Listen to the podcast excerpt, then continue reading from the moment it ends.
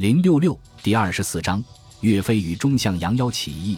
据说，当今世界横扫全球的美军，每年的新兵入伍仪式上，嘴上没毛的新兵们都要整队集合，庄重的接过枪，齐声高呼同一句口号，绝不向手无寸铁的平民开枪。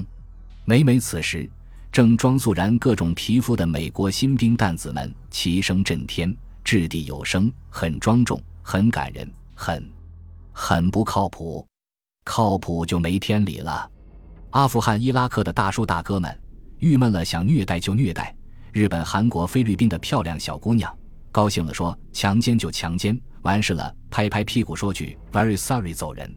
誓言、人权、信仰，哄孩子去吧。那么中国军人呢？不如去湖南省常德市武陵县，在那青盈盈的水蓝盈盈的天之间。循着欢声笑语间的蛛丝马迹，看一看一千年前那场燃烧向平民的兵祸。这是一个山清水秀的县城，物产丰富的鱼米之乡。大文豪陶渊明的笔下，这里是所有战火纷飞下的生灵们魂牵梦萦的桃花源。与世无争的乡民们喂马、劈柴、照顾家园，一如海子笔下的模样，在春暖花开的和平年代，世世代代做着幸福的人。然而，宋庆康二年（公元一千一百二十八年）的那场悲剧却彻底终结了他们的幸福。靖康之变的一声炸雷，东北的金朝女真人似群狼一般在中原大地肆虐，无家可归的难民，抱头鼠窜的士兵，倒驴不倒架的权贵们，在金朝人雪亮的马刀下，潮水一般涌向了江南。这事貌似和武林没啥关系，这里是湘西，离前线远着呢。金朝人的战火烧不着武陵人的幸福生活，大宋换南宋了，徽宗钦宗换高宗了，京城汴梁换成京城临安了。可谁当家老百姓不都要那粮缴税不是？逃难来的北方难民倒有不少，家家户户省口吃的接济着，分几亩地给种着，该过还能凑合着过，这幸福日子怎么着都能将就着。可武陵人到底发现，这日子。怎么也将就不下去了。先是苛捐杂税一层层的消下来，国家正处于困难时期嘛，上下一心团结抗战嘛。然后是大量难民涌入，半壁山河都没了，要和难民群众同呼吸共命运嘛。接着前线战事吃紧，据说中央军、地方军几下子就让人家打得稀里哗啦，长江沿线死惨了，皇上都要给赶到海里喂王八。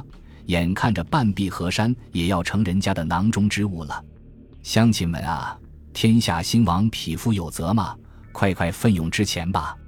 要说武陵人的觉悟就是高，老人孩子在家节衣缩食，交着苛捐杂税；青壮年们离妻别子，雄赳赳气昂昂上前线。运气好的参加正规军，运气不好的自发组织民团。长江沿线玩命的和侵略者死磕，小小的武陵。孱弱的肩膀支持起抗战保国的重负和牺牲，一如那年头江南无数的鱼米之乡一样，在冰火交加的岁月里苦熬着，苦熬到南宋建炎三年（公元一千一百三十年），金兵的第一次南侵终于告一段落了。被追到差点跳海喂王八的宋高宗，风风光光地在临安登基当皇帝了。江淮、江南、中南战场。千千万万战死的英灵，也早就随随便便找地方刨坑埋干净了。活下来的壮丁们被随随便便的打发回家了。皇上是只想做半壁江山主子的皇上，大臣是只想做半壁江山臣子的大臣，将军是只想保卫半壁江山的将军。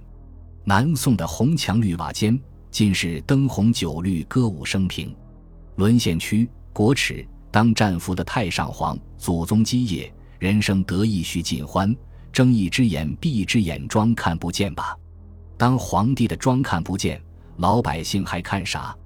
各地增援前线的壮丁早就发回原籍了，半壁江山也得过日子不是？打不打仗轮不着咱操心，这苦熬的日子总算该出头了，回家继续过幸福生活吧。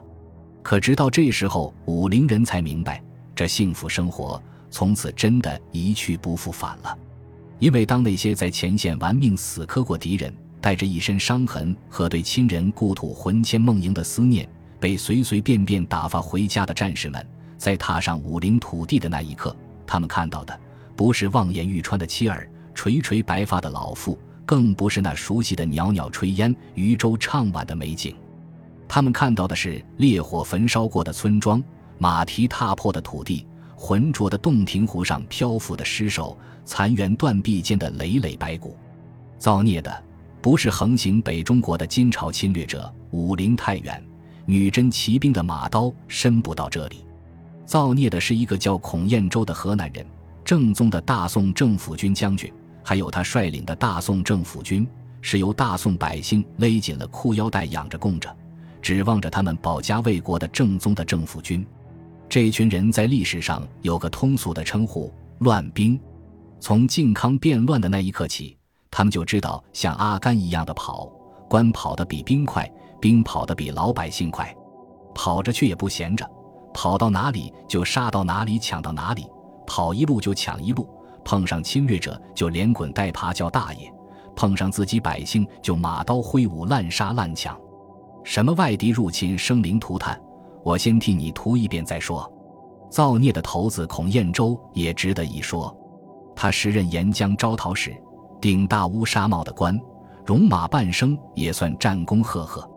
金兵打山东，他带头溜号；金兵打河南，他又脚底抹油，回回都是腿窜得比博古特还快，边跑边抢，所过之处寸草不生，在打砸抢烧的工作战线上。他是先进典型，这一回他典型到了武陵，富得流油的鱼米之乡，家家老幼妇孺扎堆，要钱有钱，要女人有女人，活脱脱的一盘肥肉，当然是不抢白不抢。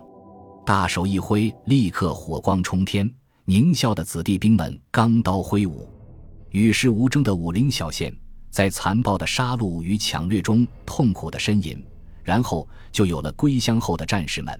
不忍面对的残垣断壁和累累尸骨，然而赚得盆满钵满、得意洋洋的孔彦州并未想到，比那些杀戮之夜的火光更冲天的是愤怒，武陵人的愤怒。那些在前线经历了无数次浴血奋战的民团士兵们，他们如何能面对这样的场景？无数次与侵略者血肉相搏的生死时刻，他们后方的家园正惨遭杀戮。他们牵挂的妻儿正惨遭蹂躏荼毒，做这些事情的人不是传说中的异族侵略者，却是他们名义上的战友，堂堂正正的政府军。这就是我浴血保卫的家园，这就是兴亡我有责的天下，这就是我们的国。任何有血性的人，但凡是他们中的一员，都没有理由不愤怒。愤怒了怎么办呢？武陵人很本分，他们四处告状。申诉，指望着有人为他们做主，可又有什么用呢？乱兵一来，湖北安抚使唐阙就吓得躲猫猫了。湖北知制使傅滂和孔彦周好的穿一条裤子，正忙着帮人家升官发财呢。至于闷在深宫里吃喝玩乐的宋高宗嘛，我都正愁怎么认金人当主子呢？还给你做主？政府军指望不上，父母官指望不上，皇上更指望不上。难道指望老天爷？满目疮痍的故土面前，伤痕累累的妻儿身边，那些无助的汉子心在滴血。这时候，有一个人站了出来，认真的告诉他们：把血擦干净，不要指望任何人了。要活下去，就要自己为自己做主。这个人就是被后世无数道德老夫子们骂得狗血淋头的大贼头钟响。